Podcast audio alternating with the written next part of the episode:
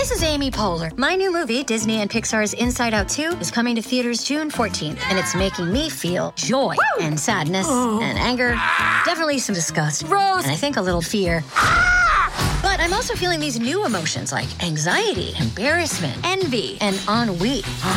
It's what you call the boredom. Okay, that one was weird. It's gonna be the feel everything movie of the summer. Disney and Pixar's Inside Out 2, rated PG. Parental guidance suggested. Only in theaters June 14. Get tickets now. We took it all. We brought them to our land. An endless night, ember hot and icy cold. The rage of the earth. We made this curse. Carved it in the blood on our backs. We did not see. We could not, but she did. And in the end. What will I become? Senua's Saga. Hellblade 2. Play it now with Game Pass. Welcome to the New Books Network.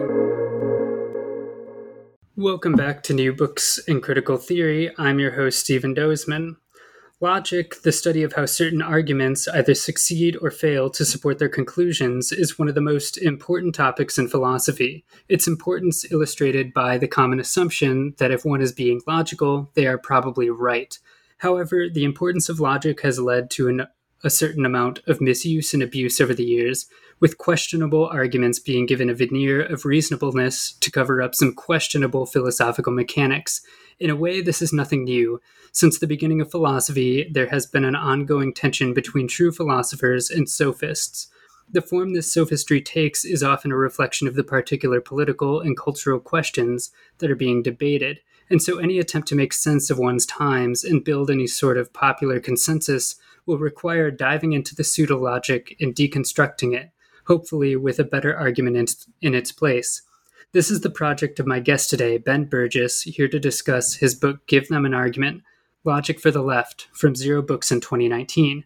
Both a professor of philosophy and a committed political leftist, Burgis wades through a host of contemporary examples, arguing that the common arguments for capitalism and against socialism often rely on questionable logic that can and should be debated.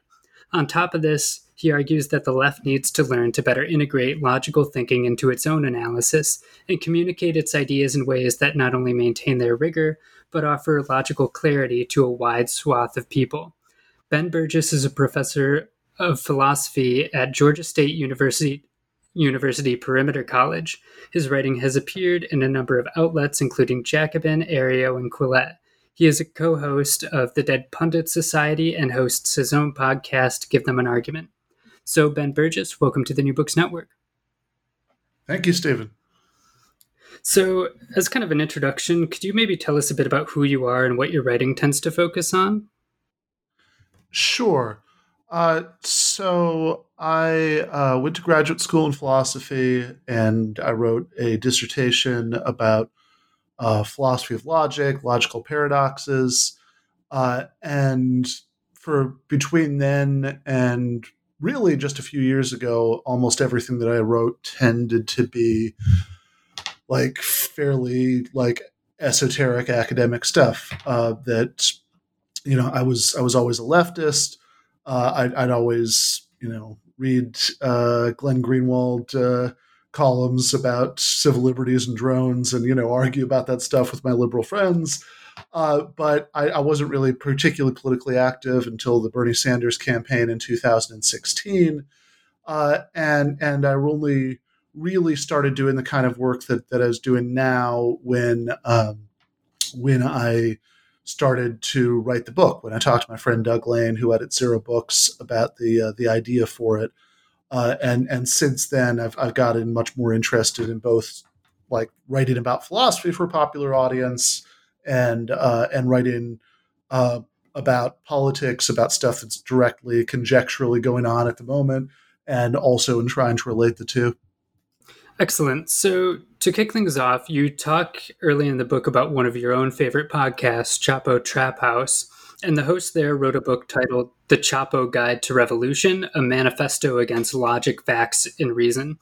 So the subtitle is being very hyperbolic because it's a very comedic podcast but it does point to this particular social dynamic you talk about where progressives can at times feel a bit exasperated by the constant demands from certain people to have a logical debate in the free marketplace of ideas. So, being both a leftist and a professor who specializes in logic, you obviously don't think the left can or should abandon logic, but that this exasperation is understandable uh, given certain dynamics on both social media and in Philosophy 101 classes. So, can you maybe unpack some of the dynamics here a bit? Sure. So, I I think that obviously, uh, as you say, you know, I, am a fan of Chapo. I've I've been lucky enough to talk to one of the hosts, Matt Christman, uh, a couple times on on the Dead Pundit Society and also my solo podcast. I think is always very insightful. Uh, but what you know, as is often the case with with jokes, right? You know, there there is a there is a core of something real there, right? And of course, the least funny thing you can do with a joke is try to unpack the exact degree to which uh, it's um, you know it, it's really meant and the exact degree towards which it's being funny. Uh, but I think that the underlying thing has to do with a frustration that some people on the left have with people who use a lot of explicit logical vocabulary, uh, do things like list premises of arguments explicitly, talk about logical fallacies. And I think there are a couple of reasons for that.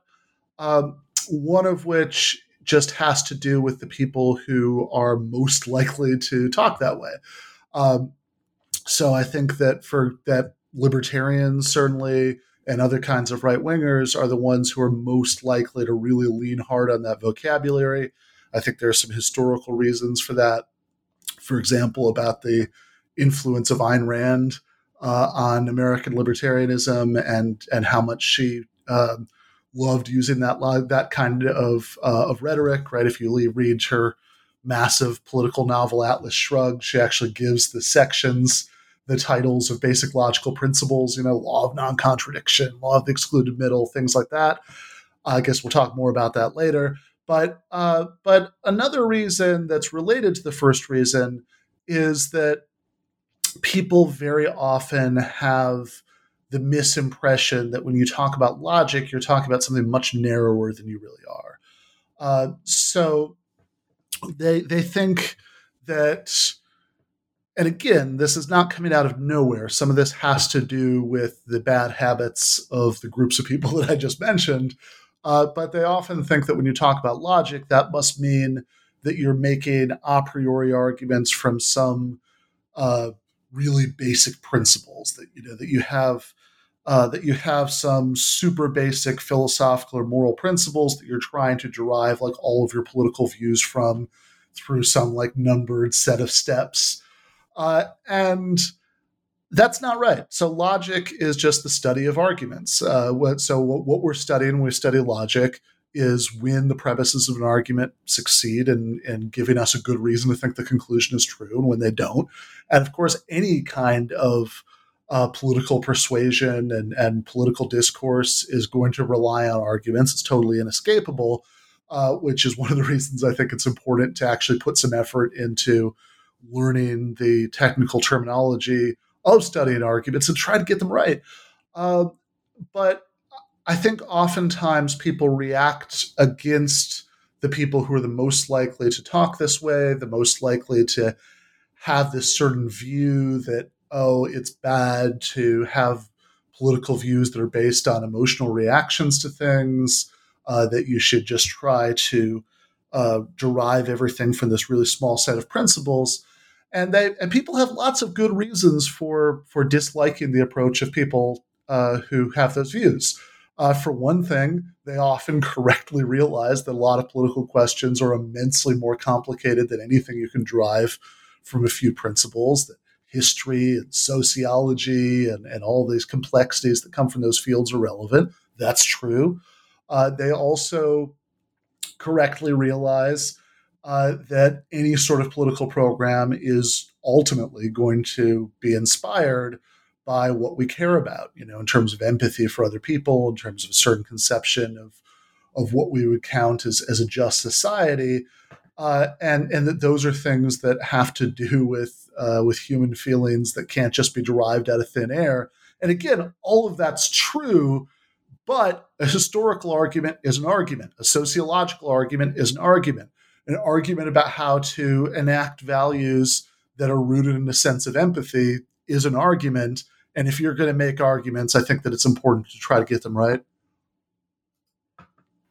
Yeah, excellent. So, kind of, you've alluded to this a bit, but you argue that a major problem and a source of a lot of this exasperation you describe it comes from the way logic is taught in philosophy and rhetoric courses. So it's taught in this kind of very reductive and simplistic way, which leads to a very reductive or simplistic understanding of what logic is and can do, which then leads to lots of students going out into the world with some admittedly very powerful analytic tools, but a large misunderstanding of what they can do with those tools. So, can you explain the problems with the way logic is taught and some of the misunderstandings that result from this? Yeah, absolutely. So, when we're talking about teaching logic, um, at least at the introductory level, which is really the level that's relevant because, you know, 95% of people who are ever exposed to a college logic class, what they're exposed to is an introductory class. And those come in two different flavors. So one of them is formal symbolic logic, uh, which is the stuff that many people have a bad reaction to because it looks like math. They're symbols. Uh, although many people end up taking it because at some universities you can take it to get out of your math requirement and uh, they hate math so much that they they're willing to do that and then they're a little disappointed by by how similar that kind of logic is to math uh, but the the other introductory logic class the, the kind that's more relevant to the issues that i'm discussing in the book there's like a smidgen of symbolic logic in the book but for the most part that's not really relevant there uh, the other kind is what's depending on your university might be called a critical thinking class or a critical reasoning class or at Rutgers, where I taught for years as an adjunct, it was the logic, reasoning, and persuasion class called LRP or LERP. Uh, and that class is the one where you aren't really doing the deep dive like you would in a symbolic logic class on the formal structure of arguments, but you're doing things like trying to examine the content of arguments to see whether they commit fallacies, where fallacy is just a, a mistaken reasoning. It's just some sort of argument that might look like a good argument, but is actually spurious. Uh, and oftentimes, this that subject, right, logical fallacies, is where this reaction we were just talking about is strongest, right? I opened the, up the book by talking about a um, a good friend of mine, actually, who is a, graduate student at, at, Rutgers when I was teaching there, uh, who you know I, I talked. I remember talking to her at a party where she was assigned to teach this this LRP, this LERP class, logic, reasoning, persuasion, uh, the next semester.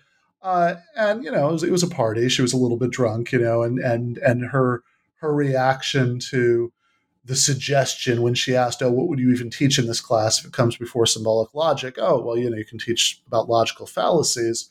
Was ugh, that's how people become annoying libertarian boys, uh, and uh, and I get it, right? Uh, because this is something that that if you spend a lot of time, certainly arguing about politics online, you're going to run into these people who uh, are very often libertarians uh, who sort of wield talk of logic and logical fallacies as a cudgel, as, as a way of shutting people down or sort of scoring points. Uh, like they treat like diagnosing something as a logical fallacy as if it were like a yellow card that you can give out in a political debate. Uh, you broke the rules, uh, you know, like a hall monitor or something. And of course, that's going to be very annoying to most people, right? How could it not be? Uh, but I think that's a fundamental misunderstanding of what these tools are for and and what I try to grapple with a little bit in the book is the way that this is a misunderstanding that comes from the way that we, and I really do mean we, I've definitely been part of the problem at points, uh, often teach these things in that introductory, more informal logic class like LRP or critical thinking or whatever it's called at different universities. Uh, and the problem is, especially if you're teaching a bunch of classes, which is very often the case in um, corporatized neoliberal universities that increasingly lean on uh, you know part-time and contingent faculty uh, for their for their teaching needs, uh, and they um, and they so they end up oftentimes really overworking people. Uh, and if you're teaching a bunch of classes, then you don't have a lot of time to do grading. And even if you're not teaching a bunch of classes, the, the path of least resistance, when you have to come up with a way of of assessing people, right? They, they've they've done, you know, you need some way of handing out grades at the end of the semester. That's uh, that's an essential part of what colleges ask instructors to do. And so, in each part of the course, you need some way to grade people on it. And the easiest way, the most obvious way to grade people on their learning logical fallacies is to give them quizzes or tests where they're given some little um, toy example of a fallacy that's super obvious and they're asked to ident- to like match it up with the name of the fallacy. Uh, and the problem with that is that what it actually teaches is just the names of a bunch of logical fallacies and like some basic thumbnail description of it such that if if an example is extremely obvious you can identify it which doesn't do anything about the problem that I've most often run into and which I I see evidence all the time in these of in these online political debates which is that uh, a little bit of knowledge about this stuff can be dangerous and people will wildly overdiagnose these things uh, because what they have is a bunch of names of fallacies and, and a bunch of like really like cursory kinds of descriptions of them. And so it's a fun thing to be able to try to identify with uh, to identify when they're being committed especially when you see it as this kind of tool that you can use to to best someone in a debate. Oh aha you broke the rules. Uh, and so what that means is that we are often really failing to teach people to be discriminating and thoughtful about when they're present or not, because really what you should use these for uh, is not um, kind of making people look foolish because you know they broke a rule of debate or something. That's not the point at all. The point is to try to to think harder about when an argument is persuasive or not. And so oftentimes there are multiple ways of understanding what someone's saying and on one of them they're committing this and another they're not. And so really this should just be the first step in the conversation. Like oh okay i think this might this argument might be going wrong because you know it seems like um, it has this problem right that's identified with the name of a fallacy. Let's think harder about whether it really is. If it is is there a way to rework it so it doesn't? Because if you're interested in using arguments to try to find the truth you're going to want to do all that and not just do some instant diagnosis to show off how good you are at knowing the names of fallacies. Yeah, so that kind of sets up the main ideas behind the book. So to dive into it, um, one of the first people you look at is Ben Shapiro, and you particularly look at his 2014 book, How to Debate Leftists and Destroy Them 11 Rules for Winning an Argument one of the first things you notice is that in the title, as well as some of the rules, there's an underlying idea that logical debate is a sort of intellectual combat, where he talks about hitting first, striking at weak points, hitting hard and frequently. Uh, so, before getting to some of his actual arguments, what do these rules tell us about how Shapiro views logic and debate? Yeah, I mean, you kind of alluded to it in your question, but I think the really remarkable thing uh, about you know, kind of flipping through this on Kindle, uh, is that you realize very quickly that even though it's called 11 rules for winning the arguments, hardly any of these actually have anything to do with arguments in the sense that you talk about an argument in the context of, you know, logic or philosophy. Um, in other words, with the reasons that somebody is giving to think that what they're saying is true. Um, that's almost completely absent, right? He there's like one rule uh, that's about spotting inconsistencies. There's maybe one or two others. I'd have to go through them that like kind of sort of have to do with arguments. But what really going through this shows is that this isn't about making arguments to try to figure out what's true or you know or anything even really in the neighborhood of that this is about debate as a certain kind of verbal uh, combat, right? As as a, as a rhetorical exercise.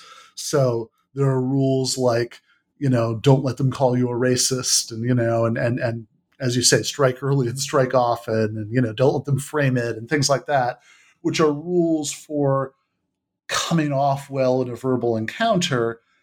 And I'm not saying that it's bad to think harder about how to use rhetoric. In fact, it's something that I often wish uh, my friends and comrades on the left, or some of them, uh, thought more about it. Right? You know, how to rhetorically package, you know, uh, their arguments so people are taking it seriously. But I do think it's important to to really underline and circle the fact that this has absolutely nothing to do with the quality of the arguments themselves. So, Shapiro is very well known for speaking at college campuses, and YouTube is always recommending me clips with titles like Shapiro Destroys College SJW with Facts and Logic, with lots of capitalized words and exclamation points. so, you look at one instance where a college student makes some remarks about transgenderism, and he asks her how old she is. She says 22, and he asks why she doesn't identify as a 60 year old when she tries to object, he overrides her, saying, You can't magically change your gender. You can't magically change your sex. You can't magically change your age. So there's a lot going on here, and Shapiro has a way of making his arguments in a very quick succession, which makes it hard to keep up and see exactly what he's done. So, can you slow things down a bit and unpack what he's done here? Yeah, I, I, think what you said about how he he tends to go very very quickly is is really a key point for understanding Shapiro's shtick because uh, this is for Shapiro for people who treat arguments and debate the way that Shapiro treat them. This is a huge part of their appeal. Um, oh my God, look at how smart he is. You know that he can just go through this like nothing like that. You know that that, he, that his this stuff is just at his fingertips. And he's just little watch him go uh, but actually, what it does is it often papers over huge holes in the reasoning because uh, he's going so fast and he sounds so confident uh, that uh, it's it's easy to just miss things that would seem obvious if you, as you said, slowed down a little bit and thought harder about it. Uh, and so, when we're doing arguments by analogy, which is what he's doing here, that like his argument is basically that. Um, that trying to that uh, identifying as a gender that doesn't match your biological sex is like identifying with with an age uh, that doesn't match you know how long you've been alive. And because we would think that the latter is ridiculous we should also think the former is ridiculous. And so a trans woman is really a man a trans man is really a woman all that stuff.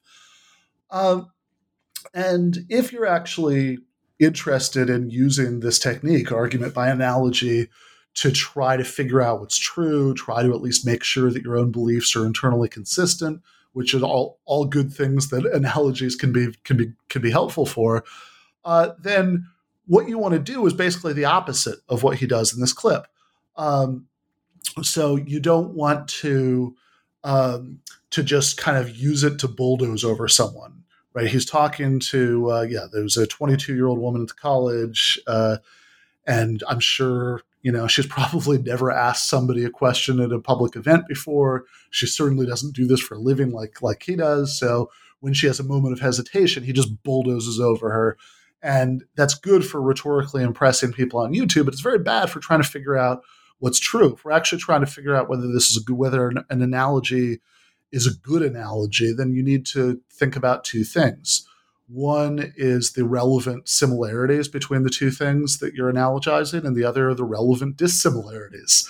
Uh, of course, no two th- things are exactly alike, or they'd be the same thing. Uh, but you want to say, okay, well, how how many ways, like, what are the ways in which they're different? How relevant are they to the point of the analogy? Uh, and so one um, one way to think about some of what might be wrong with his analogy here uh, is that it seems like age is a relatively unambiguous thing, right? There, there really seems to only be one thing that we normally mean by age, uh, and gender doesn't seem to be like that. There seem to be at least a couple different things that we could mean uh, we could mean by gender. Uh, another another relevant disanalogy might be that oftentimes people who are transgender talk about how they, you know, like if somebody is born biologically male, uh, but they identify uh, as a woman, they talk about how they've always felt like a woman, or you know, vice versa. Uh, not always, right? But that's very common, and nothing like it. Like it seems to be very hard to make sense of what the equivalent to that would even be in the trans age case, right? Like if you uh, identify as, as 60, have you always felt like you were 60? That doesn't sound quite right.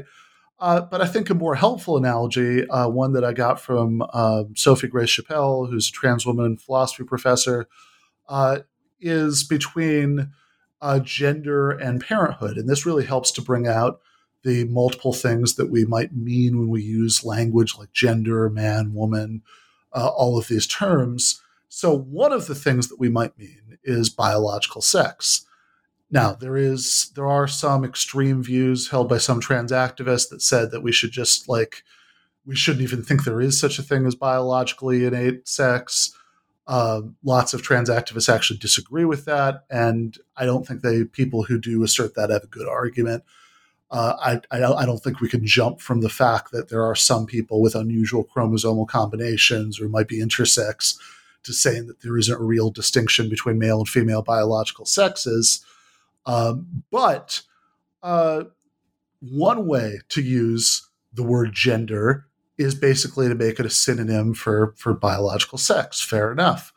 Uh, but that's not the only way we seem to use it, right? Because we also uh, we also seem to use it to talk about gender identity and gender presentation and uh, kind of legal status that sometimes goes with those first two things, having to do with things like uh, what bathrooms uh, somebody uses, what uh, um, you know, what gender segregated you know things they get to participate in. Uh, and this is where the Sophie Grace Chappell parenthood analogy seems really helpful in thinking harder about this. Uh, because one way of using words like mother, father, or parent is to describe a biological relationship. That's the way that we're using these terms in a sentence like, the test came back and you're not the father. Uh, but it's certainly not the only way we use it, right? We also refer to uh, to, to stepfathers as fathers, you know, adoptive parent, you know, uh, adoptive parents as parents, uh, and in fact, we could imagine quite easily a world in which there were con- the, the equivalent of culture war controversies about uh, bathroom usage and whatnot had to do with parents, where some ultra conservative uh, school principals didn't allow um, adoptive parents to participate in parent teacher conference because damn it parent refers to a biological relationship uh, and and we would even though we recognize that the biological usage of the word parent is one way to use that term, uh, we would still think it was unreasonable to insist on using it in every context, and we would find it disturbing and bigoted uh, to insist on it in a context like that. And and I think obviously this is an immensely complicated subject, uh, but I think that uh, that does really go to show why just kind of seizing on this gender age comparison and running with it and not considering any of the problems with that is going to lead you into some pretty dubious territory. Yeah, jumping off of that, one thing you notice in Shapiro's work is his attention to optics. Um, weirdly, his book about logical arguments doesn't talk a lot, as you said, about the nature and structure of logical arguments. Uh, but he does talk a lot about things like body language and tone and staying focused and framing debates. So, what does this attentiveness to optics at the expense of actual logic tell us about Shapiro's approach to logic and debate here? Yeah, again, I, I, think it. I think it shows that he's thinking of it largely as a kind of verbal combat. Uh, and and look, I, again, I don't think that it's a bad thing to be attentive to the rhetorical packaging of arguments. I just think it's a mistake to mistake the packaging for the thing itself.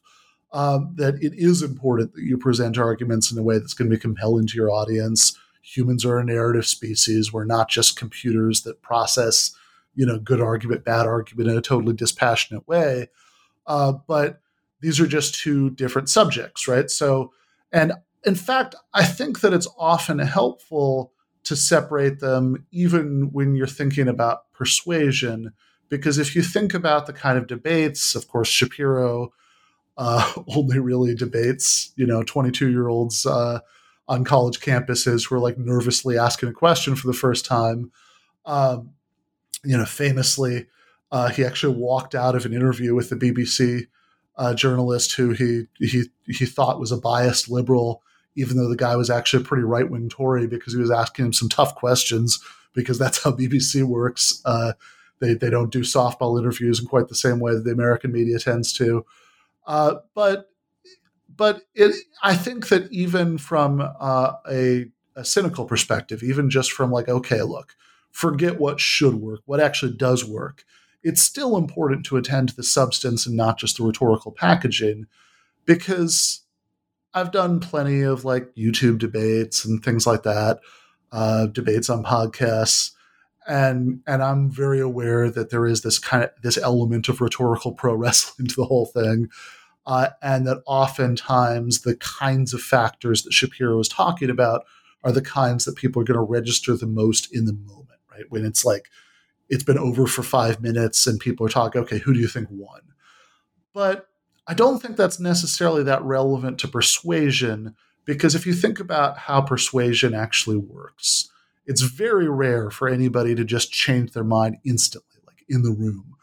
Uh, what tends to more often happen, at least in my experience, is that you know when you hear somebody making a good argument for a view you hate, your initial reaction is going to be irritation, uh, and when you're persuaded, as people often are, right? You know, it, would be it'd be weird if you went through your life never being convinced by anything. Uh, it doesn't happen. It had tend, tend to be an instantaneous process. It tends to be more like a seed is planted that bears fruit later. That I find that I'm thinking about something weeks later or even months later, and I think back to the subject and I realize that I've changed my mind. That the considerations I initially dismissed now seem very powerful to me. And I think that that is more of an effect of substance than than presentation. That that sort of slow motion kind of it sort of works at the back of your mind. You realize, oh, yeah, you know, I think that guy might have actually been right.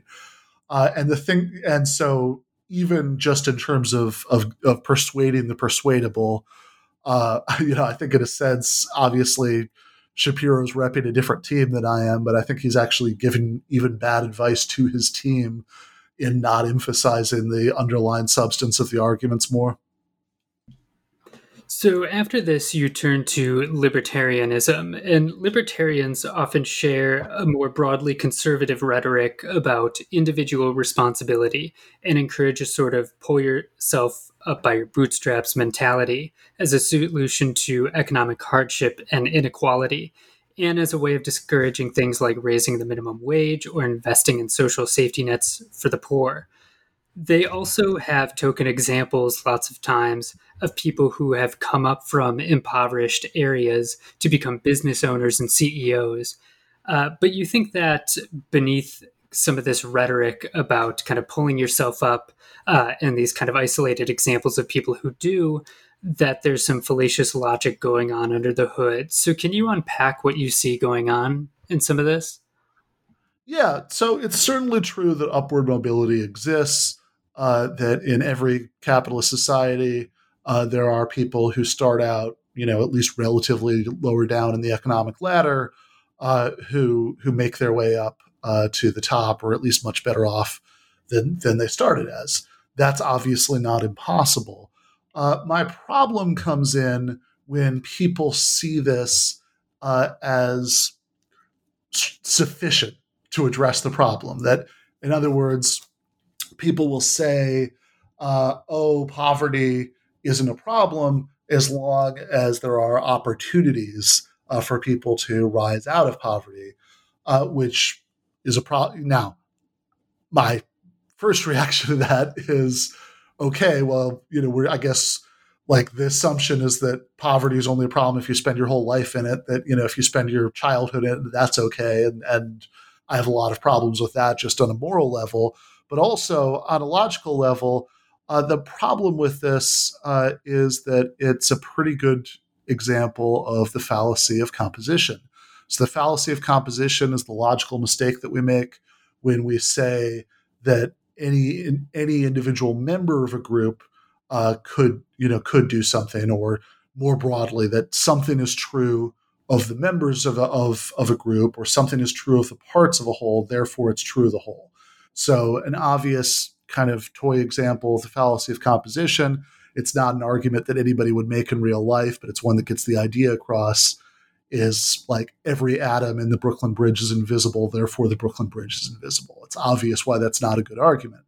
Uh, but really, the upward mobility solution to poverty, which you get not just from libertarians, uh, but uh, and not even just from conservatives, but you also get from just mainstream centrist liberals, people like Barack Obama, you know, who who use phrases like uh, "education is the best anti-poverty program," uh, are committing, I think, a subtler version of the same mistake uh, because even if there were no barriers whatsoever to upward mobility, in other words, every single person had an who was poor had an exactly equal chance of overcoming poverty uh, through getting ahead in some career path. Uh, and obviously, that's not true. There are lots and lots of circumstances that lots and lots of people are in uh, that prevent them from doing so. But even if it were true, uh, this still wouldn't be a solution to poverty per se, uh, because even if it were true that of every single individual separately that they could uh, make it out of poverty, it's absolutely not true of every individual together that they could make it out of poverty. Uh, that you know, even if it's true, if we're thinking about any given individual in isolation, that oh, they could uh, they could start a small business, they could go to school and get good grades, and you know become a lawyer. They could do whatever. The problem is not everybody could actually do any of those things, right? We couldn't have a society where everybody was a doctor, a lawyer, or a small businessman, because for one thing, we'd all starve to death because there would be nobody left to grow the food. So, when libertarians aren't defending capitalism by extolling the virtues of individual responsibility, they often use scare tactics to ward against anything resembling socialism, usually arguing that there's a danger in these political orientations. And we know this because of the horrors of Stalinism or some other totalitarian regime that emerged in somewhere in the 20th century. Often this requires a very selective reading of how historical d- dynamics have and do play out, but it also de- depends on logical abuses as well. So, can you unpack how these arguments work at the logical level and the mistakes being made? Yeah. So, uh, oftentimes what you'll get is people saying uh, that, oh, uh, any suggestion for a non capitalist society, any model of how the economy could work that doesn't involve most people being in the working class and some people uh, having the resources to own businesses and everybody in the first category working for people in the second category.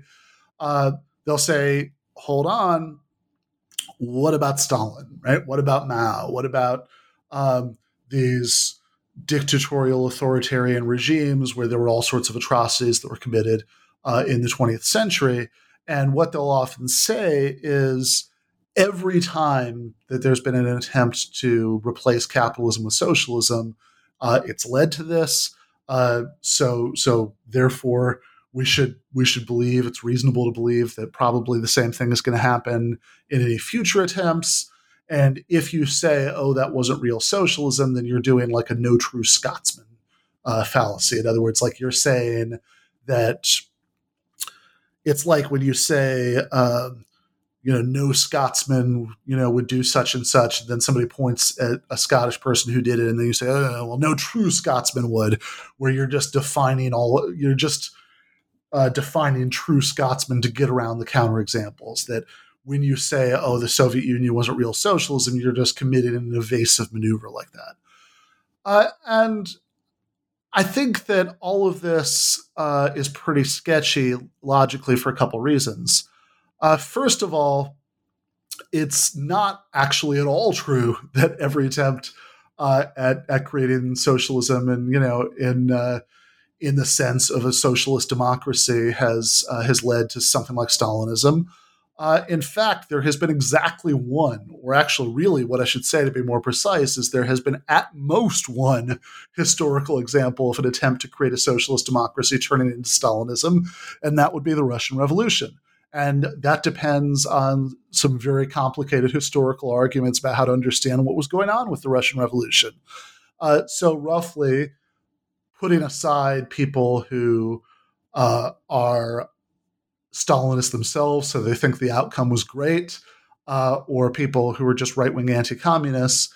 Uh, broadly speaking, two big narratives about what went on with the Russian Revolution are a kind of anarchist narrative, according to which the Bolsheviks were always pretty authoritarian, and uh, and so their really their intention from the beginning was to create something very much like what the Soviet Union became, and what we can broadly call the Trotskyist narrative, according to which um, there was this real attempt to create a socialist democracy.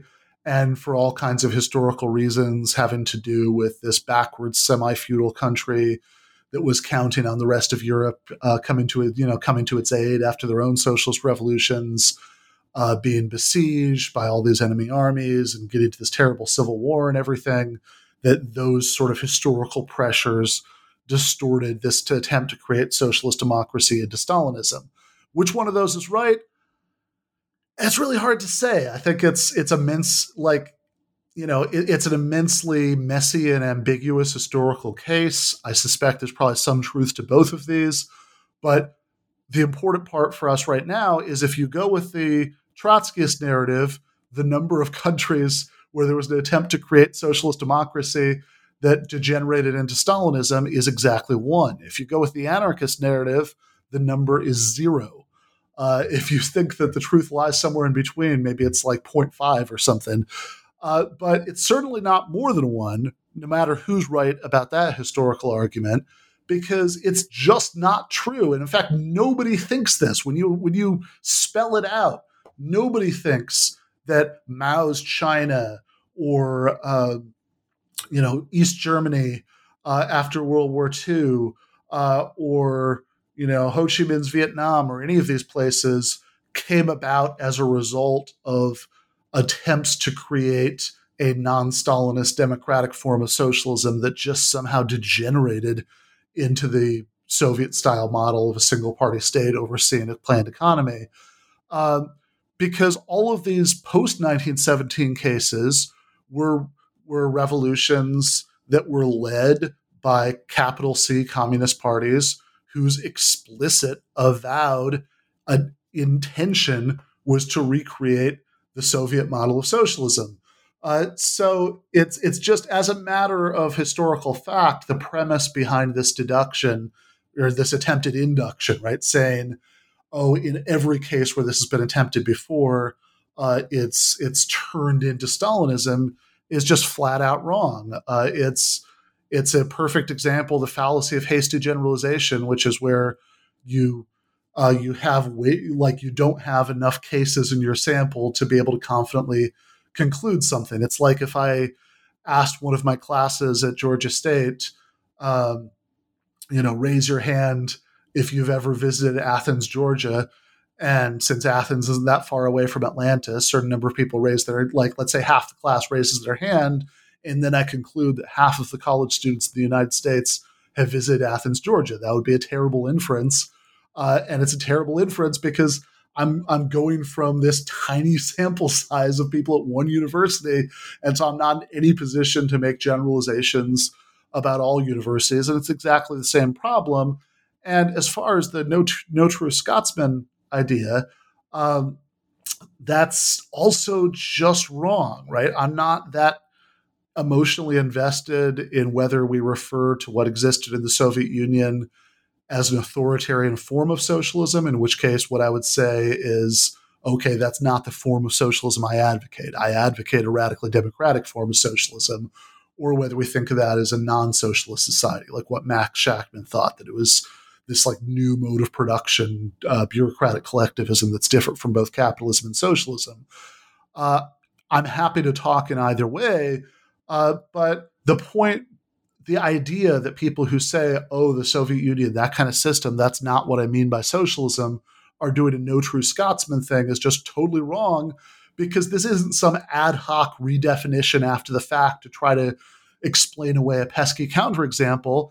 What Marx meant by socialism, what Bakunin meant by socialism, what pretty much every socialist in the world before 1917 meant by socialism, uh, was a system in which de- which democracy had been extended from politics to economics through collective ownership and democratic control of the means of production. Uh, so it's it's the opposite. Like insisting on the original definition of a term and resisting redefining it is exactly the opposite of a no true Scotsman fallacy. It's like saying that you're committing no true Scotsman when you say that somebody b- born in the Canadian province of Nova Scotia isn't a true Scotsman. We took it all. We brought them to our land. An endless night, ember hot and icy cold. The rage of the earth. We made this curse. Carved it in the blood on our backs. We did not see. We could not, but she did. And in the end, What will I become? Senua's Saga. Hellblade 2. Play it now with Game Pass. Continuing with libertarianism, one of the most sacred things to libertarians are property rights and one's ability to engage in a free market as they please. So, this both relies on a very abstract, ahistorical understanding of how markets under capitalism actually function, and it also leads them into some rather bizarre mental gymnastics to maintain consistency, particularly regarding questions around consent, taxation, and violence.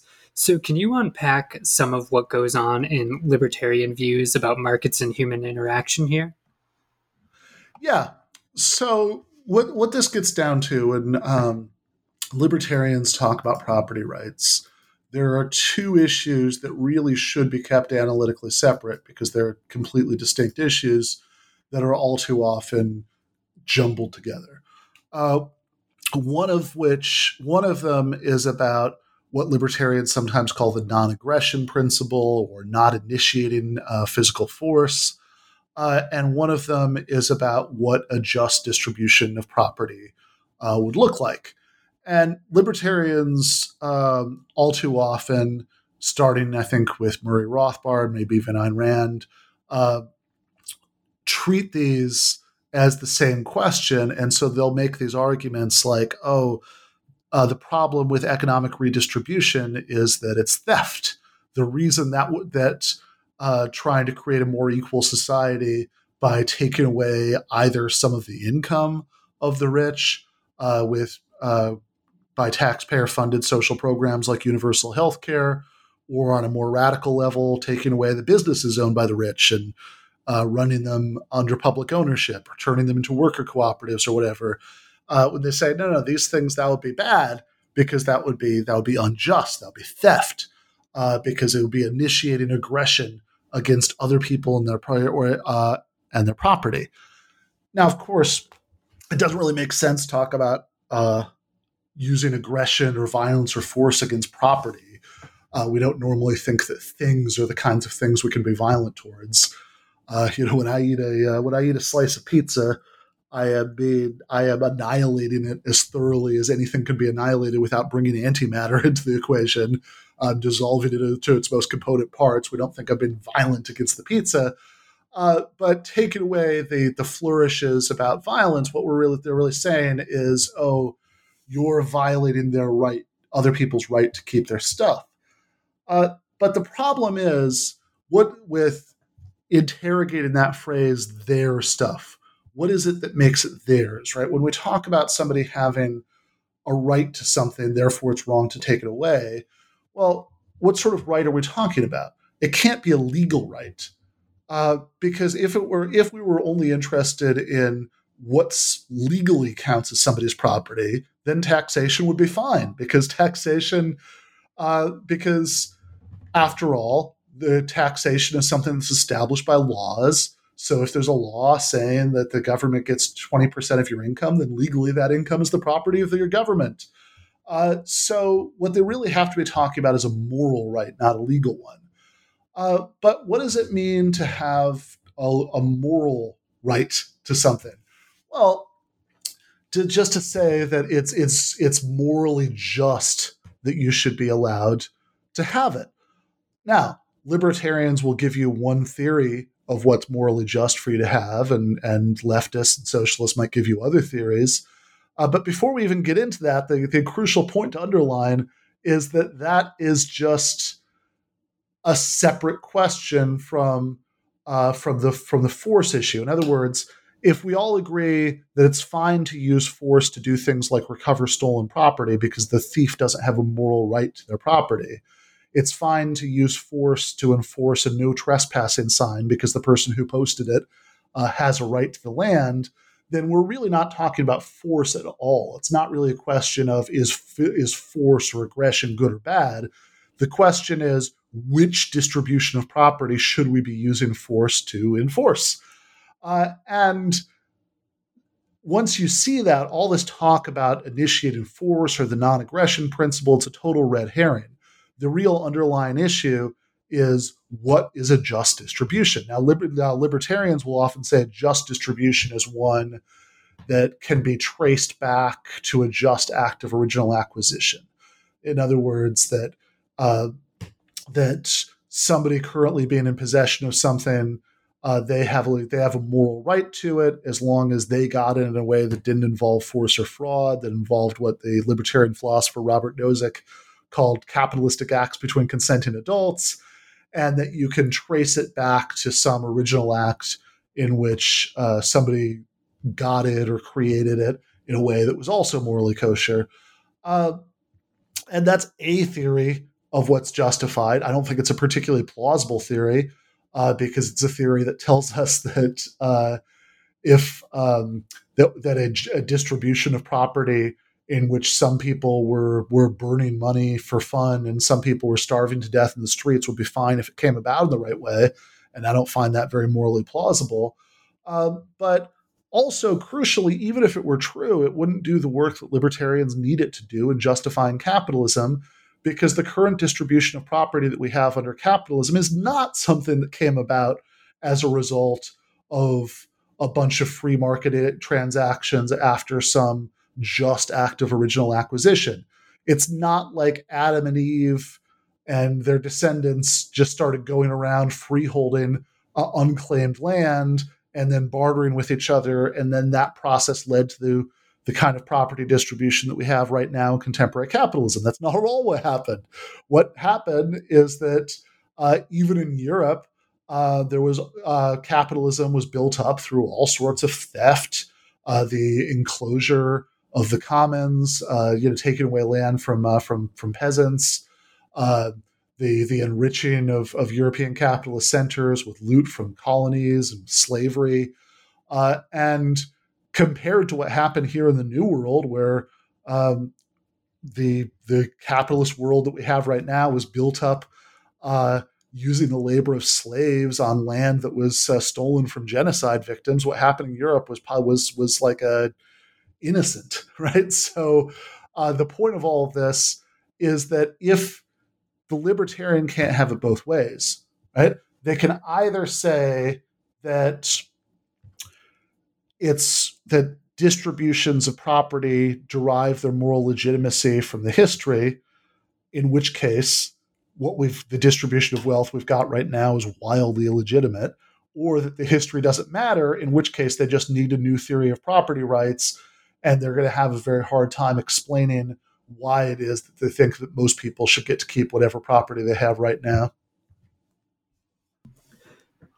To move on, you look at Ayn Rand, who is most famous for her novels, but she also considered her, herself to be a philosopher because she occasionally would mention Aristotle or Kant, usually just to dismiss them. And whether she uh, ever actually read them is another topic. But one of her favorite references is to Aristotle's law of identity, where A is equal to A. And from this, she allegedly manages to build her entire worldview. Interestingly enough, Leon Trotsky, a Soviet philosopher and activist who you've talked about a bit before, also picks this principle up and develops it into an entirely different political worldview. Now, you don't think too highly of what either of these figures are doing with Aristotle's logic because it represents a misunderstanding of what logic is actually capable of doing in make in mistaking different sorts of logic.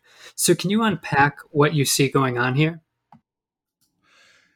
Yeah, absolutely. Uh, so Ayn Rand um, famously makes makes a lot of hay about this uh, this phrase "A is A." Uh, so if you read, for example, her her novel Atlas Shrugged, uh, which is is kind of considered by her acolytes to, to be her masterpiece. Uh, and a massive portion of that novel is taken up by this big speech uh, by the protagonist, John Galt. Uh, he's essentially leading this weird upside down version of a socialist revolution where rather than workers going on strike and forcing the, the capitalists uh, to their knees, uh, it's the capitalists themselves uh, who who go on strike, and thus, like Atlas holding up the world uh, and then shrugging so the world falls off, it became becomes obvious how much we need these people. Um, and of course, the reason that this all works in the first place is that in her version, she kind of equates capitalists with engineers and inventors in real life. Uh, engineers tend to join industrial workers and fight with the bosses alongside uh, and alongside other kinds of workers.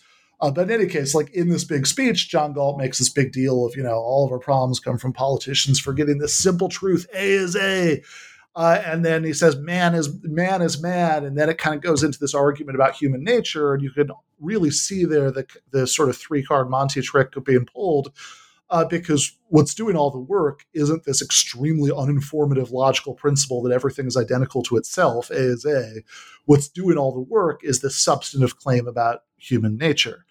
Uh, but Rand and her acolytes really did treat this as if um, they their views were something that you could just infer from pure logic and nothing else. That you didn't need to reference anything uh, except for the laws of logic to get their position on ethics and selfishness and capitalism and all that stuff. Um, and then what I found really weird uh, as I was getting ready to, to, to get into this in the book is that Leon Trotsky, who's somebody I like a whole lot more than I like Ayn Rand, um, in a weird way said the same thing. Uh, I very much doubt that Trotsky read Rand, uh, you know, I suppose not impossible. He could have read some super early thing or gotten whiff of it, but I, I don't think, you know, I, I, think it's just a funny coincidence. Uh, but in a way, what, what Trotsky says about this is like what Rand says about this with the pluses and minuses reversed. So in 1939, uh, when uh, the, the Soviet Union um, made a pact with Nazi Germany uh, as the Molotov Ribbentrop or Hitler Stalin Pact, uh, they divided up Poland between them. Uh, so Western Poland was divided, was invaded by the Nazis, and Eastern Poland uh, was invaded by the Soviet Union. Uh, and this, in turn, caused this big faction fight to spark up within the American Trotskyist movement, the Socialist Workers Party. This this this socialist party that was that was affiliated not with the Soviet Union but with this great Soviet dissident uh, dissident communist Leon Trotsky. Uh, because Trotsky, as as critical as he was of Stalin's regime, and as much as he thought it, it had, uh, as far as it had gone from from his idea of of how socialism or a transition to socialism should work, uh, he still thought that there was some salvageable socialist core there. That it was what he called a degenerated worker state, meaning that even though it had been taken over by this authoritarian party bureaucracy, uh, that it, it, could be based, it, it, could still be salvaged for the socialist project. Uh, and then there was this faction within the Socialist Workers' Party after the Hitler Stalin Pact who said, no, um, at this point, it's not that at all, right? Like, as we watch the Soviet army go into Poland and impose what they call socialism on the Poles against their will, we're no longer talking about some great movement of uh, of workers trying to achieve their own liberation, even in some degenerate or distorted form. Uh, really, we're looking at a new form of class society where uh, Soviet um, party bosses and and and state uh, state bureaucrats uh, have just filled the role that was filled by capitalists and regular capitalist society. Uh, and all of this, of course, has absolutely nothing to do with uh, the laws of logic or whether Aristotle was right about logic or anything like that. But there was a point during this debate where James Burnham, who's a, philosophy professor uh, at uh, New York University, I believe, and was a prominent member of the SWP, and he was part of this opposition faction, mentioned in passing that uh, he didn't really accept what was sometimes called dialectical logic, which is a view that's associated with Hegel and Marx, uh, and which everybody involved in this discussion thought was counterposed to Aristotelian logic, uh, which just kind of means traditional logic, the sort of logic where we say, you know, that for every statement A, either A is true or it's not true, and never both, right? There, there are never true contradictions. Um, and supposedly, according to Trotsky, he said, oh, this is where Burnham has gone wrong because he's rejected this like core part of Marxism, which is dialectical logic. And what I argue in the book is that both Ayn Rand who thought that Marxists were rejecting, you know, uh, traditional logic, and that was the problem with Marxism, uh, and Trotsky, who thought that uh, Marxist dialectical reasoning was totally different than Aristotelian logic, and that's where Burnham was going wrong because he was coming to these un-Marxist conclusions because he was rejecting dialectical logic. That they were both just fundamentally confused about this. That actually what's sometimes called dialectical logic isn't at all in competition uh, with uh, with conventional logic uh, because it's not logic at all in the sense that conventional logic is logic. The sense that I use the word logic in the book, which is the study of arguments, uh, trying to figure out uh, when statements are consistent with each other or not, trying to figure out when the premises of an argument have given you a good reason to believe the conclusion. That's what the word logic means when we're talking about classical logic, so-called Aristotelian logic, um, and also there are weird non-classical logics that philosophers have developed that really are logic in that sense. But what Trotsky is talking about, we talks about so-called dialectical logic, uses some of the same words like logic and contradiction, but it uses them to mean completely different things. So these aren't in competition with each other at all. They, these are, I argue in the book, just completely different subjects. So when uh, when somebody like uh, you know Marx uh, talks about the contradiction between the working class and the capitalist class, there's he's certainly not talking about a logical contradiction, which means two statements that can't both be true. He's talking about a tension point within a complex system, uh, and and so what I argue in that chapter of the book is that this is one source of the wariness that some socialists have about logic talk, that they've sort of absorbed this idea that Marxists believe in something called dialectical logic, which is somehow in opposition to, um, you know, conventional logic. Therefore, Marxists should be uh, distrustful of conventional logical terminology. And I think that whole thing just rests on a confusion. That these these aren't actually competing theories of the same subject. These are actually just different subjects. Interestingly, this book goes from here and starts to take a critical look at the political pundit Nate Silver, who is well known for using statistics to try and predict political outcomes. So, given the relationship between statistical probabilities and logic, one might imagine you'd be really excited by this. But you find the way Silver uses statistics to be highly questionable in a number of places. So, can you unpack the problem you see here? Yeah. So uh, Nate Silver, uh, actually, ironically, is is somebody who uh, I used to know slightly. Uh, I went to high school with him. Uh, we were both on the uh, the debate team at East Lansing High School, very briefly. and you know, and I, I, I think he's a likable guy. and when he first sort of came to prominence, for well, first as a baseball statistician and then as a election statistician uh, I I was excited about it uh, because I thought that he, you know, even though I mean I haven't actually known him since high school, but you know, I thought, hey, you know, hometown guy makes good, uh, and he's doing good work uh, because what he's doing is he's popularizing certain ideas about uh, how to think about probability that that are are right and good and important. It's good to tell people that they should care less about anecdotal data than statistical data. That we should get away from, you know, this kind of horse race punditry where pundits try to predict the outcomes of elections uh, just by looking at these like little bits and pieces of data that they can construct some sort of narrative about, almost like ESPN commentators, you know, uh, who are trying to predict the outcome of a game, and they're you know, in the, the, if they're not the kind of ESPN commentators who use a lot of stats, but they just um, you know, but but they just sort of tell stories about the players and they try to infer it from there.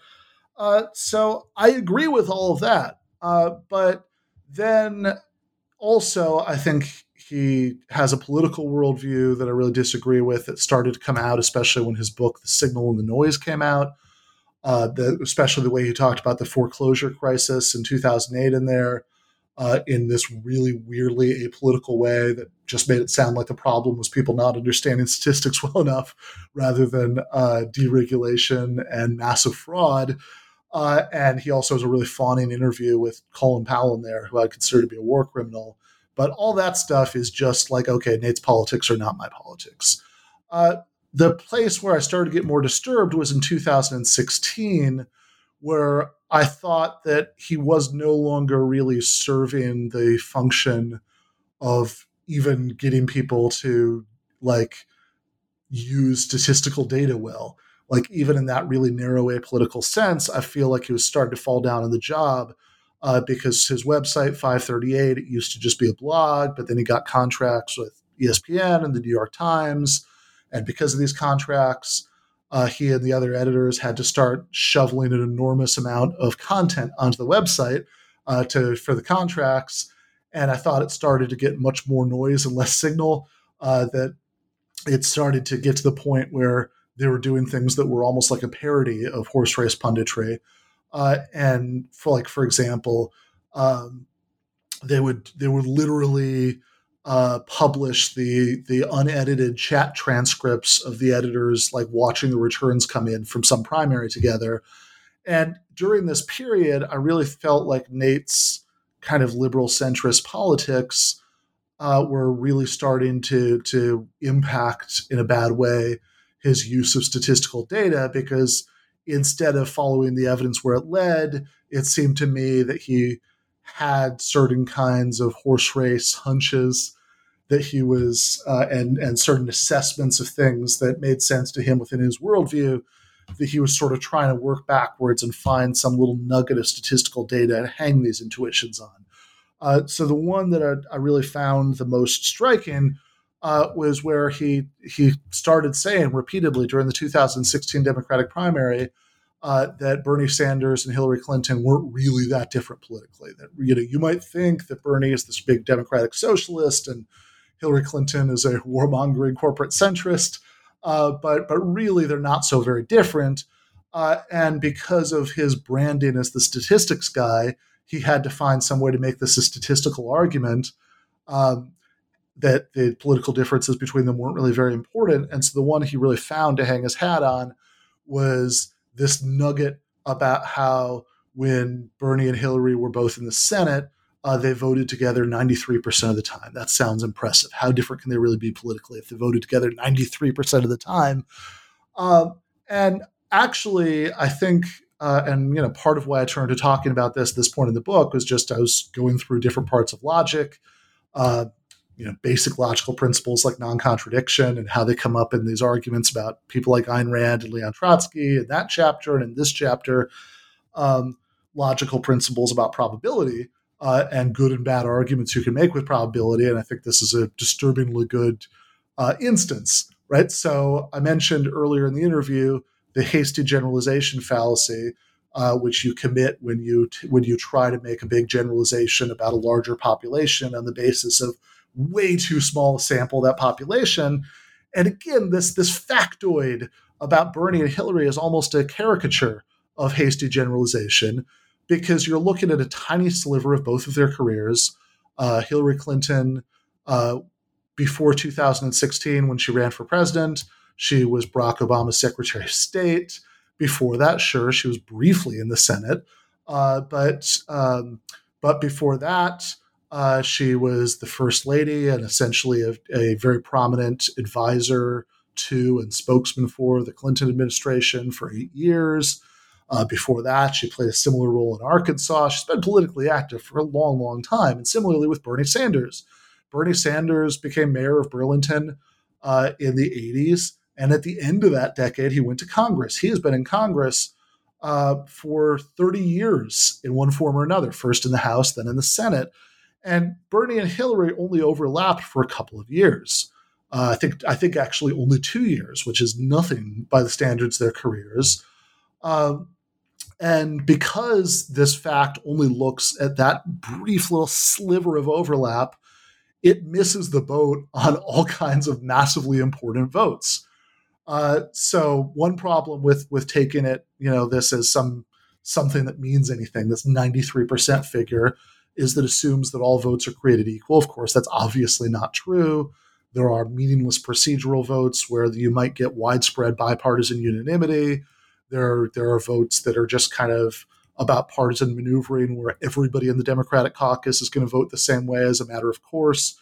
Um, there, there are votes that are about you know making uh, you know about declaring you know whatever stamp collectors day to honor the stamp collectors, and then there are votes about things like the Iraq War, and the Iraq War vote doesn't even make it into this statistic uh, because when Hillary Clinton was one of the leading Democratic voices advocating the invasion of Iraq. She was already in the Senate. And when uh, Bernie Sanders was one of the leading opponents of the war in Iraq, and in fact, he was organizing a Democratic opposition to that vote, he was still in the House. So that doesn't count. Similarly, Hillary voted for the Patriot Act, Bernie voted against it. Similarly, Hillary voted to reauthorize the Patriot Act, Bernie voted against that. Similarly, similarly, similarly, you can find like 20 massively important votes that don't make it into this calculation. And also, this is kind of my favorite part, even though it's the least politically important, because it just really shows up the total absurdity of this methodology. Uh, when these two years that they were both in the Senate weren't even typical of Hillary's time in the Senate, because those were the two years that she was running for president against Barack Obama for the 2008 cycle.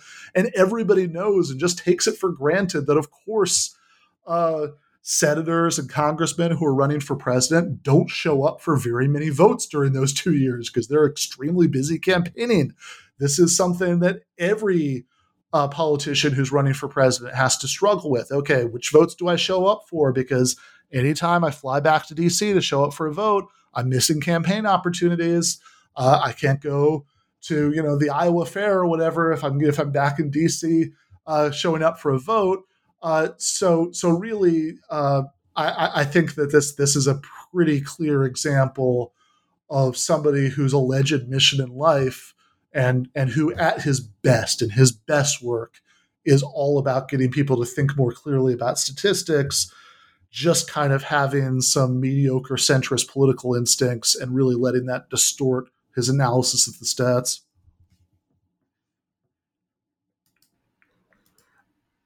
Um, you argue that the issue of Nate Silver and some of the issues with what he's doing with statistics reflects a broader issue in how a certain sort of technocratic neoliberal might view politics as a sort of detached analysis from nowhere and where we simply calculate the best policies and voters should simply go with the most qualified candidates with the best merits.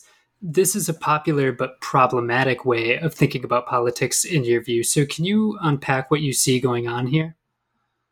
Yeah.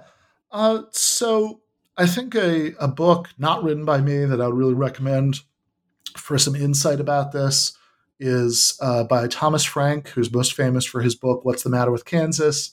Uh, and he wrote a book called Listen Liberal Whatever Happened to the Party of the People. Uh, and, you know, Frank, as far as I can tell, is not a socialist. You know, he, he's, uh, you know, he's not on exactly the same page as I am politically. you know, I wouldn't really think the Democratic Party has ever been, in a terribly meaningful sense, the party of the people. Uh, I, I, I think you know my my heroes in earlier American political history are people like Eugene V. Debs and Norman Thomas, uh, not you know FDR and Lyndon Johnson. But uh, he's absolutely right in his main argument in that book, uh, which is about the way that liberalism has evolved in mainstream Democratic Party context over the course of the last several decades. Uh, as the Democrats started moving away from seeing their main base of support as being industrial workers uh, to really focusing on highly educated suburban professionals. And in, the, in so doing, the way they talk about politics has increasingly come to reflect the preoccupations, concerns, values, and worldview of those well educated suburban professionals, what Barbara Ehrenreich has called the PMC, the professional managerial class, that really fetishizes uh, formal credentials and education and has a worldview that's, in a certain sense, meritocratic, in a certain sense, technocratic. Uh, it's meritocratic in the sense that it primarily conceives of justice and injustice in terms of upward mobility. So if uh, 10,000 workers are laid off because some you know giant corporation is moving its operations to some country with fewer regulations where they can pay lower wages as part of an endless neoliberal race to the bottom that's not really seen as a social injustice issue at all. That's just sort of seen as the natural functioning of a market economy. It's like uh, it's like trying to it's like seeing an earthquake as an issue of social injustice. Whereas if there aren't enough female CEOs, mm. that's seen as a social injustice issue because basically in this sort of professional managerial class liberalism, social justice and injustice is primarily reconceptualized as a matter of are there unfair barriers to the best and the brightest from each group rising to the top? Where the technocratic element comes in is in what happens once the best and the brightest have risen to the top. Uh, and that is what uh, what I compare it to in the book is the philosopher Leibniz, um, who was uh, this uh, really important philosopher and mathematician. He was the co-creator, along with Isaac Newton, of calculus. Uh, he was also the inspiration for uh, the Dr. Pangloss character in Candide, because we talked about how this was the best of all possible worlds. And Leibniz had this view that eventually we would get so good at formal logic, we would get so good at, at this kind of precise reasoning that philosophers wouldn't have to dispute with each other about their theories anymore. They could just say, "Let's let us sit down and calculate."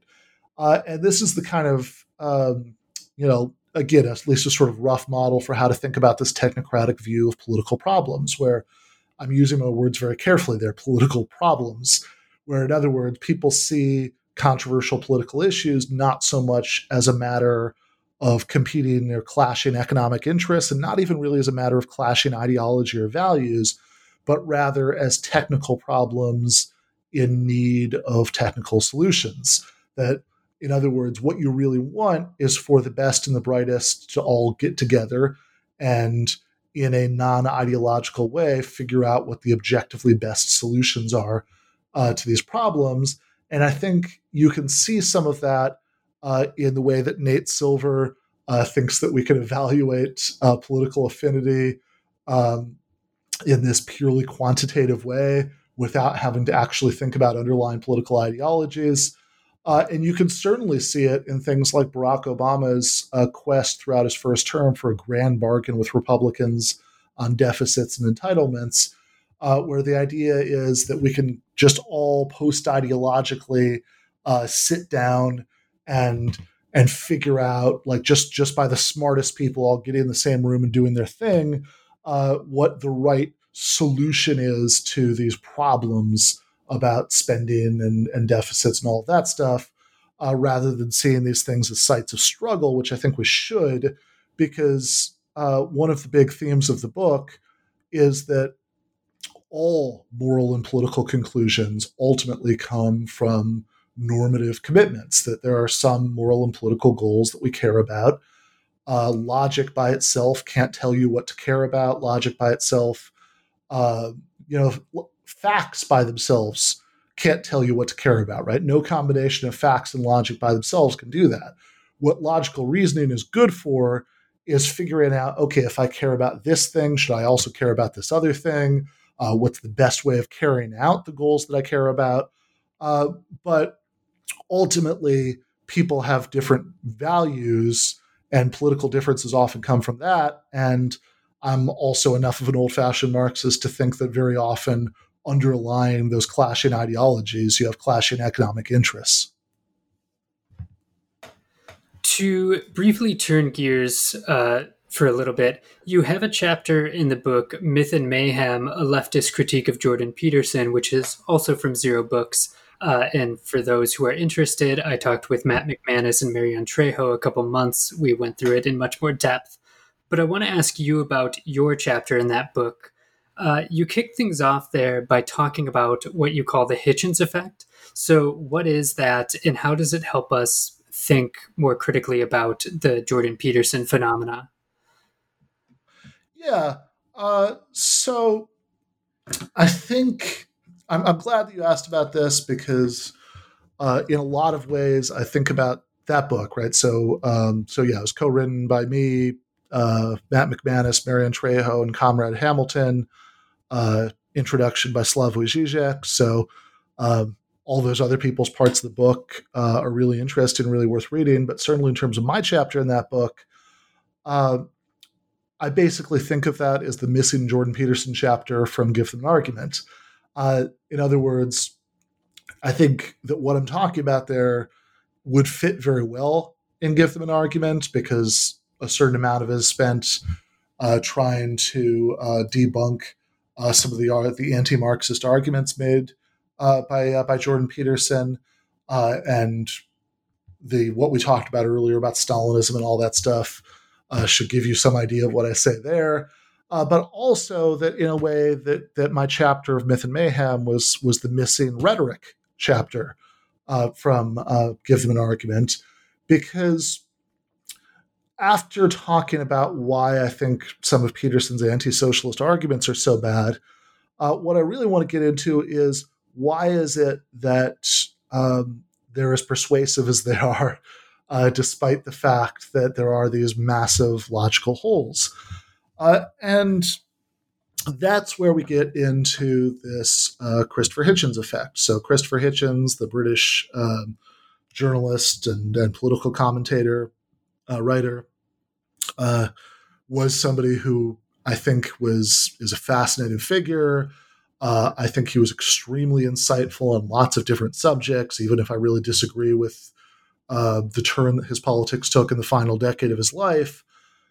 But I think when we look at that turn, where Hitchens started to um, be very, very focused on his critique of religion, which had always been part of his worldview, but it was a very small part of his writings up until that final decade.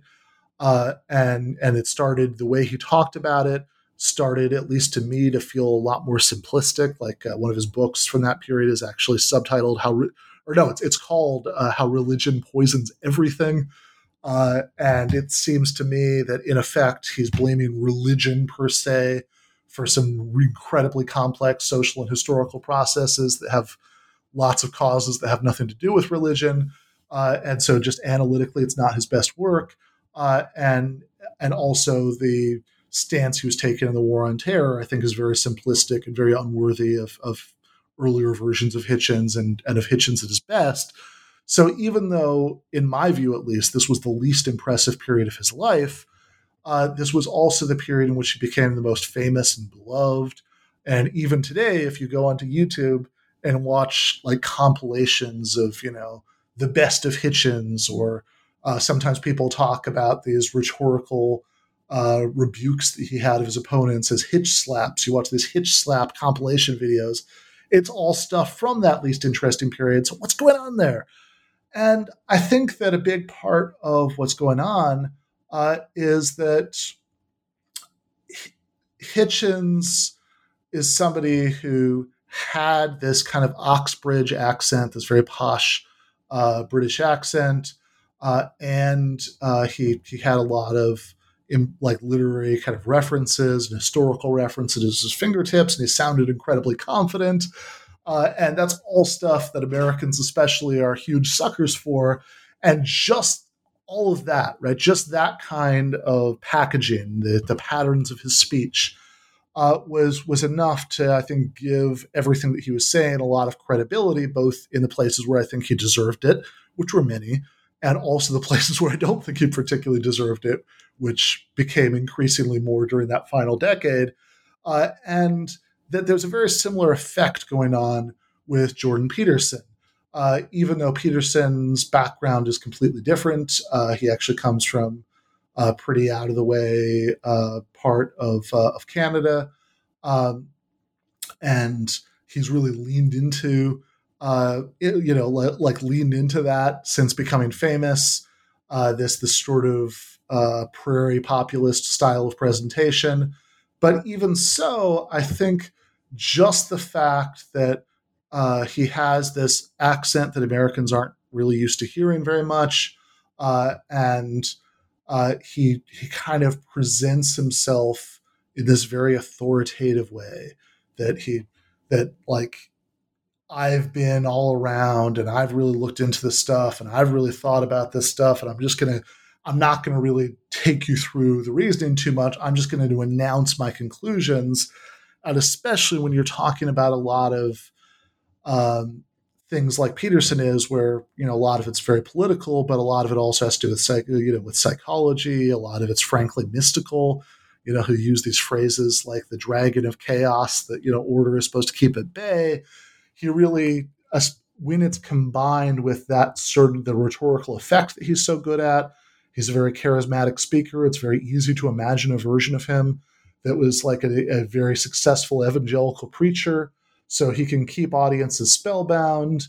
Uh, and and and he has this very charismatic way of coming across uh, as as an authoritative sage, and that really gives this aura of uh, of legitimacy to everything that he's saying, even when sometimes what he's saying is completely absurd.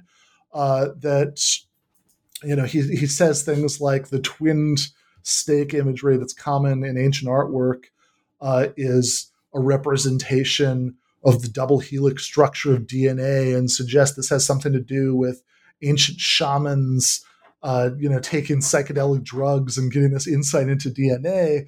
This is stuff that you shouldn't be able to say in front of an audience full of adults without everybody bursting into laughter.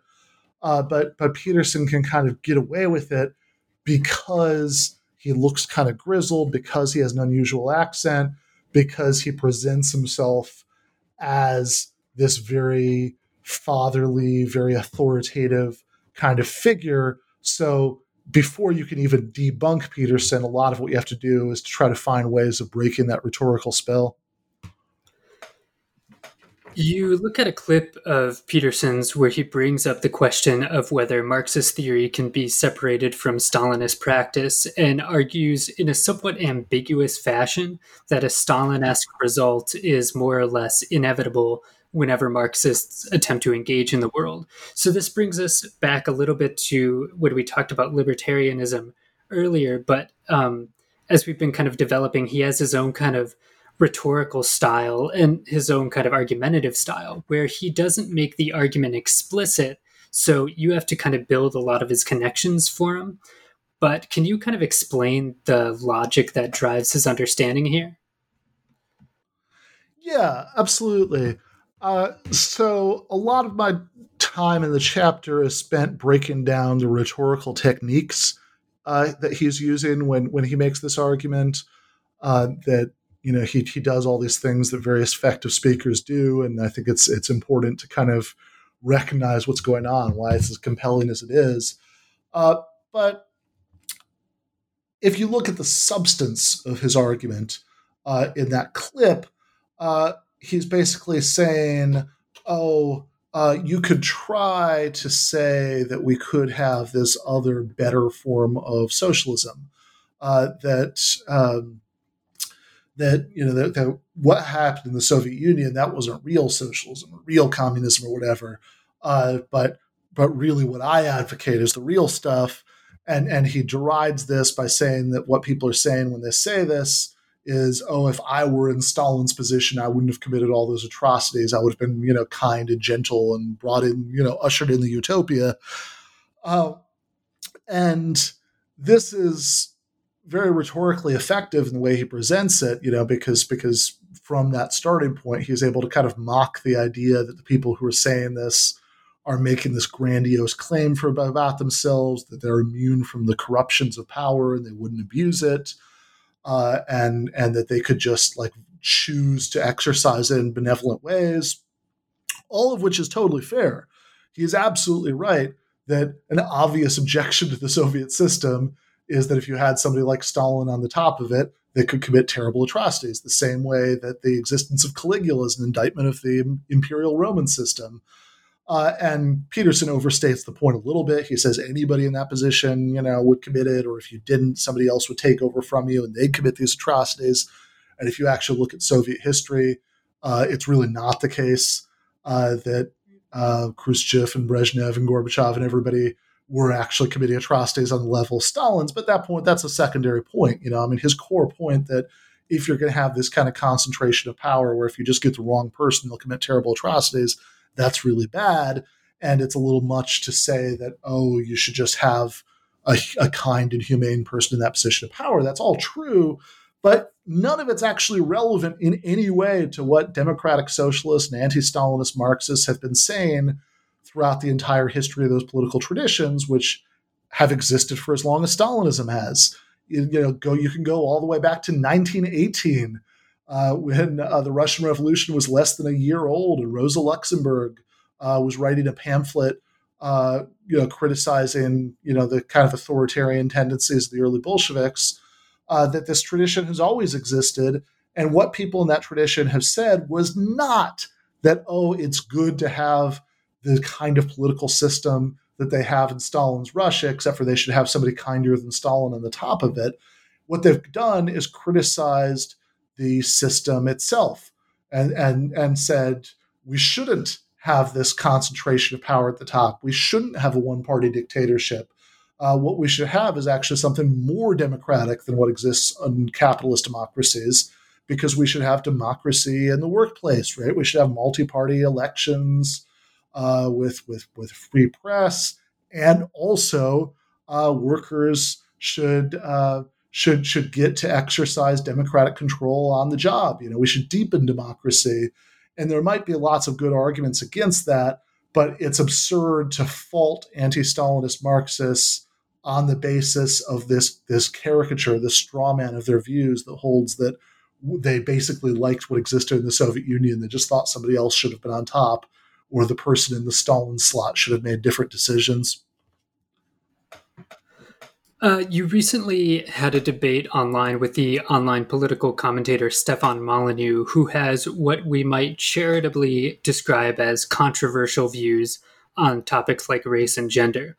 Uh, so I don't want to unpack that debate in much detail. People can look it up if they mm-hmm. so desire, but I do bring it up because I think it brings up this interesting question that gets debated in a lot of progressive spheres about what people and ideas should be debated. So, on the one hand, some people believe sunlight is the best medicine, while others think that certain ideas and figures shouldn't be given the benefit of a platform. Obviously, you think that these ideas can and should be argued against using logic and uh, good arguments, but you're also obviously very sensitive throughout the book to certain optical dynamics. So, could you maybe talk mm-hmm. a bit about what you think the limits here are and what factors and dynamics should be borne in mind when deciding whether to debate certain people or topics? Yeah. Uh, so, this is something that comes up a lot. You know, when somebody like me debates somebody like uh, Stefan Molyneux or like Gavin McInnes, uh, I've had debate with a lot of people on the left will be very upset by that. There were even people on the left who were upset that Slavoj Žižek debated Jordan Peterson uh, last year in Toronto uh, using the same objection. Oh, these are bad people. You shouldn't platform them. Uh, where platforming them means giving them a platform. And thus, I guess the idea is giving some legitimacy to their horrible views by treating them as being up for debate. Um, and I think that this is, in the vast majority of cases, severely misguided um, for a couple of reasons. Uh, certainly, in many of these cases, uh, you know, it's it's just kind of an absurd thing uh, to talk about platforming these people who are actually much more famous than the uh, than uh, the leftists who are debating them, right? So, um, so for example, uh, you know, Stefan Molyneux, I think I think it's been deleted since, but I think at the time that I did that debate, you know, he had something like a quarter of a million subscribers to his YouTube channel. Uh, so this idea that I was exposing people to the bad views of Stefan Molyneux by by debating him is exactly backwards, right? You know, he already has this massive platform. And if anything, the effect of my debating him is to expose people to me who wouldn't be exposed to me much more than exposing people to him who wouldn't otherwise be exposed to him. Um, much less somebody like uh, Jordan Peterson, who wrote this crazy runaway bestseller that two years later still regularly makes it to the Amazon, you know, Amazon charts near the top. Um, and you know, like the idea that you know Zizek is famous for a leftist, but he's nothing like as famous as Stefan Molyneux. So that's just a weird objection, just in terms of the factual premise. But I think the bigger thing that gets that is important in terms of what you're asking about the dynamics uh, is that this idea that by denying bad and reactionary commentators the gift of our presence with them on a debate stage, we're somehow weakening them, uh, really strikes me as kind of magical thinking uh, that you know that, that that are boycotting them can have this big effect. I think there might be some cases uh, for some really extreme views where somebody is super marginal, and so even debating somebody like me might lift them up and there could be like a real tactical question there about whether it'd be better to just ignore them. Uh, I, I, don't think that's impossible, but I think for the most part, uh, this is very misguided because even in those cases, what you have to balance that against is that what most persuadable people, that's who you should really be thinking about with any of these guys, because that's who you're trying to appeal to when you debate them, are people who could go either way, people who might be curious about these figures might be starting to gravitate towards them, but aren't so far gone that you couldn't convince them. Uh, and to those people who were already interested in those figures, you know, who who would watch to watch them, um, and and who were and who could go either way politically, uh, to those people, the very worst thing you could do is not debate out of some sort of pseudo principle about platforming, uh, because what that's going to look like to almost everybody in that category is not, oh, I guess now I see how bad they are because Ben wouldn't talk to them. It's, oh, these leftists are afraid to debate these people because they know they don't have a good answer to their arguments.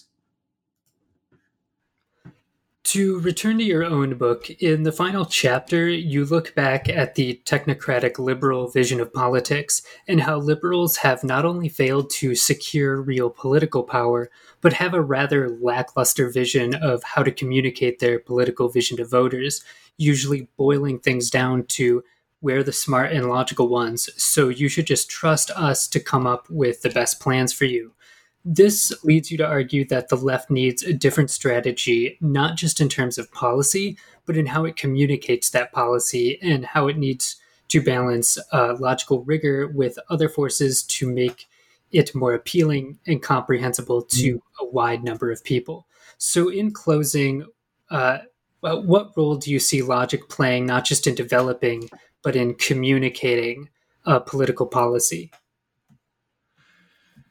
Yeah. So I think certainly in terms of developing policy, uh, I think it's important to take a step back here because for most of the interview, we've been talking about arguing with the right. But of course, that's not the only kind of arguments uh, that leftists get into. Uh, it's also the case that political disagreements come up within the left. In fact, we've talked about a few of those already. And honestly, uh, I'm pretty sure that's happened at least once every 15 minutes since the French Revolution. Um, and when that happens, it's really important that we not um, that we not just sort of use mockery or moral condemnation against other leftists who disagree with us, uh, which we tend to fall into if those were our only tools for battling the right. Um, but instead, that we carefully reason about what they're saying, uh, because one, it's um, we have a much better shot at making it like finding the truth if we approach it that way. Uh, oftentimes, these intra-left debates are very complicated. There's some truth on both sides, and navigating that and figuring out who's right to what extent uh, requires some complex reasoning. Uh, and two, uh, if our only tools are mockery or moral condemnation, when we turn those on each other, uh, that gets really ugly really fast and very alienating to persuadable people. Um, and uh, you know, unfortunately, like every time I log onto Twitter, I see way too much, too many examples of intra-left discussions that are being handled that way. Also, um, when you start thinking about building socialism, uh, if we think that we can have a non-capitalist society that are that's better than the failed Stalinist experiments of the past, uh, that we can have this radically democratic economic order where democracy is extended to the workplace. That involves a lot of ordinary people trying to figure out all sorts of challenges and building that society together. And again, that involves a lot of very complex reasoning. Uh, and then finally, when it comes to conveying policy, to, to, to persuading people, of course, all sorts of questions that are squarely on the rhetoric side of the logic rhetoric distinction are going to be very relevant there. I'd never want to understate that. Um, but it's also true that oftentimes people do have hangups about um, about left wing policies that would really benefit them. Um, you know, even in terms of immediate reforms, never mind more latter radical long term horizons. Uh, and we need to be able to squarely and convincingly address those reasonable hesitations and not just write off anybody who has them as a uh, irredeemable political enemy because if we don't do that, we're not going to win. Excellent. So that brings us to the end of the book. So, as a final question, what, if anything, are you working on now? Yeah, so I have uh, one book that I've already written uh, that's coming out uh, in April, um, and that's about the kind of basically it expands on the intra left uh, part of the critique that I was just given. Uh, it's called Canceling Comedians While the World Burns, a critique of the contemporary left, and argues that a lot of unhelpful, uh, moralistic approaches to politics uh, really undermine the strategic uh, effectiveness of the left, uh, and, and that we, we need to do better if we're going to win against the kind of long odds that we're facing. So that comes out at the end of April. Uh, there's also a book that I'm working on right now. Uh, these are all for Zero Books, uh, which is about Christopher Hitchens, who I mentioned earlier. So uh, it's uh, we're going to try to, if I can get it finished in time, we're going to try to have it so it'll come out at the end of next year, which will be the 10 year anniversary of Hitchens' death. and it's really an attempt to to sort out everything I was talking about earlier. What I said that he has a lot of really valuable insights. Uh, he also went very wrong in the final period of his life. Uh, and so it's, it's kind of an attempt to do a look back at Hitchens that maybe the left couldn't do immediately after he died because a lot of emotions were a little still raw from, from his political turn at the end of his life. Uh, and, and now a little bit more time has passed, and maybe we could have more of a balanced assessment. So the book is called Christopher Hitchens uh, what he got right, how he went wrong, and why he still matters. Excellent. So, Ben Burgis, thank you for being with us. All right. Thank you so much, Stephen.